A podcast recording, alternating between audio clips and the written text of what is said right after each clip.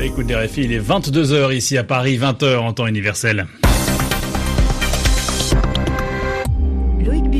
Bonsoir et bienvenue si vous nous rejoignez pour votre journal en français facile. Zéphirin Quadio est à mes côtés pour le présenter. Bonsoir Zéphirin. Bonsoir Loïc, bonsoir à toutes et à tous. À la une, ce soir l'offensive turque dans le nord de la Syrie. Elle se poursuivra avec ou sans le soutien du monde. C'est ce qu'assure Ankara ce soir.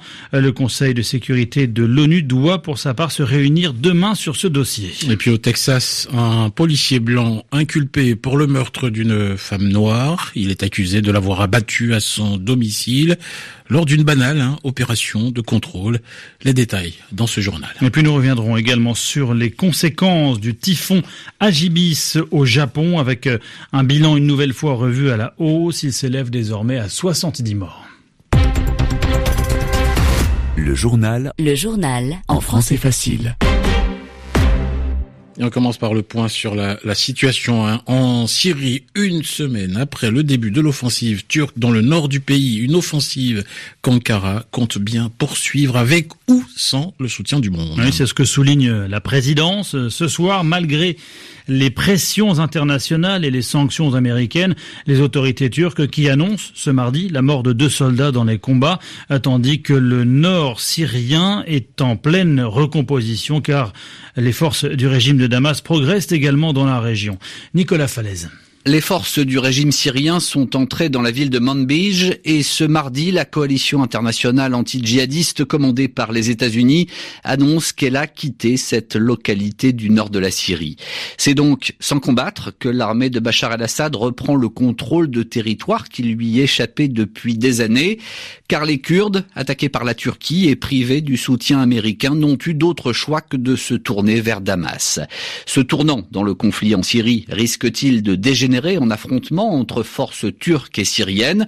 Non, assure la Russie, alliée du régime de Bachar el-Assad. Moscou ne le permettra pas, selon un officiel russe. Les événements en cours redessinent la carte du nord syrien. La Turquie tente d'imposer sa fameuse zone de sécurité le long de sa frontière. D'intenses combats ont été signalés dans la ville frontalière de Ras El Ain, où les forces kurdes résistent pour l'instant à l'offensive turque.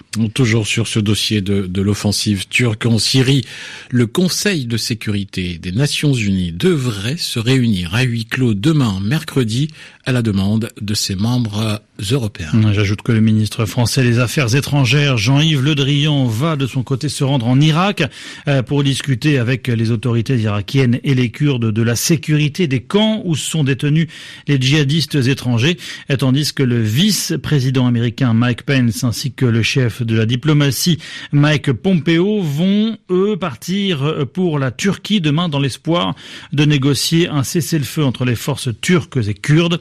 Et puis autre conséquence de l'offensive turque en Syrie, cette annonce sur Twitter de MSF de 500 frontières qui euh, suspend la plupart de ses activités dans le nord-est du pays en raison, je cite, de l'extrême volatilité de la situation dans la région. Dans l'actualité également, un policier inculpé pour meurtre et incarcéré hier, c'est au Texas. Oui, pour mieux comprendre, il faut remonter à la nuit de vendredi à samedi.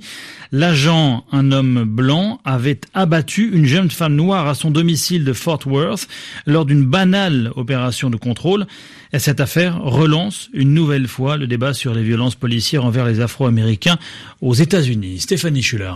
Vendredi soir, Atatiana Jefferson joue à des jeux vidéo avec son neveu de 8 ans. Pour rafraîchir la maison, la jeune femme de 28 ans, diplômée en biologie, ouvre la porte d'entrée. Cette porte ouverte pendant plusieurs heures finit par inquiéter son voisin qui alerte la police. Deux agents arrivent sur place. Atatiana entend alors des bruits dans son jardin et se dirige vers la fenêtre. Sa présence est remarquée par l'un des policiers qui crie à toute vitesse main en l'air avant de tirer quasi immédiatement. Atatiana Jefferson Jefferson meurt sous les yeux de son neveu avant l'arrivée des secours. Le policier a été suspendu et a présenté sa démission. Il a été inculpé pour meurtre et incarcéré. Des centaines de personnes ont exprimé leur colère ce week-end lors d'une veillée en mémoire de la victime. La maire de Fort Worth a estimé que pour restaurer la confiance de la population envers la police, de simples mots ne suffiront pas. Le FBI a ouvert une enquête sur une possible dimension raciste de cet acte.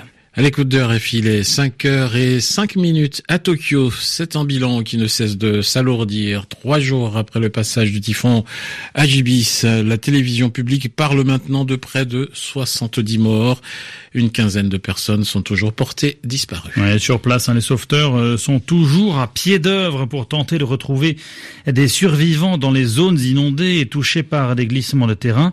Caroline Aga de la Croix-Rouge internationale s'est rendue dans trois préfectures affectées par euh, les inondations. Elle explique pourquoi le bilan humain est si important dans un pays pourtant préparé aux catastrophes naturelles comme le Japon. C'est l'ouragan ou le typhon le plus violent à avoir frappé le Japon depuis 60 ans et sur une zone très étendue. Il a affecté toute l'île de Honshu qui est la plus peuplée du pays. Personne ne s'attendait à des pluies torrentielles. En 48 heures, dans certaines zones, il est pourtant tombé l'équivalent de 40% des pluies annuelles. On estime qu'à Nagano, l'eau est montée jusqu'à 4 mètres. C'est la préfecture qui a été la plus touchée. L'eau est maintenant en train de se retirer, mais cela prend plus de temps que dans d'autres zones. Fukushima aussi a été très affecté. C'est un des endroits où la Croix-Rouge japonaise va concentrer ses efforts. Ce genre de typhon, on peut s'y préparer autant que possible, mais la situation est telle qu'on ne peut jamais complètement prévoir ce que le typhon va faire exactement et le type de destruction auquel on va faire face. C'est pour ça que par rapport à la grande magnitude de la tempête, la préparation était très bonne, même si des vies ont été perdues, des gens blessés et qu'énormément d'infrastructures ont été endommagées. Mais c'est malheureusement toujours le cas avec les catastrophes naturelles. Caroline Aga de la Croix-Rouge internationale, jointe pour RFI par Christophe Christophe Paget. En bref, à deux semaines de la date fatidique du 31 octobre, un accord reste possible entre Londres et l'Union européenne. Oui, c'est la position de Bruxelles et de son négociateur Michel Barnier. 48 heures avant le prochain sommet européen. Un accord pourrait intervenir cette semaine, même affirme le français, à condition, précise-t-il, qu'un texte juridique soit finalisé demain matin au plus tard. Nouvelle mobilisation des indépendantistes en Catalogne. Mobilisation contre la condamnation de leurs dirigeants à de lourdes peines de prison. Et les peines allant jusqu'à 12 ans de prison prononcées par la Cour suprême espagnole contre neuf séparatistes pour leur rôle dans la tentative de sédition euh, de la région il y a deux ans. Euh, des heures ont éclaté ce soir entre manifestants et forces de l'ordre dans le centre de Barcelone et ce pour la deuxième soirée consécutive. En France, les députés ont adopté ce soir en première lecture le projet de loi sur la bioéthique. Il prévoit notamment euh, d'ouvrir la procréation médicalement assistée euh, à PMA aux femmes euh, lesbiennes et célibataires. Le texte a été voté par 359 voix contre 114. Il y a eu 72 abstentions. Il doit maintenant être examiné au Sénat à une date qui n'a pas encore été fixée, Zéphir. Et puis une affiche inédite ce mardi. L'Arabie Saoudite a affronté la sélection palestinienne de football. Merci Jordanie, occupée dans le cadre des qualifications du Mondial 2022.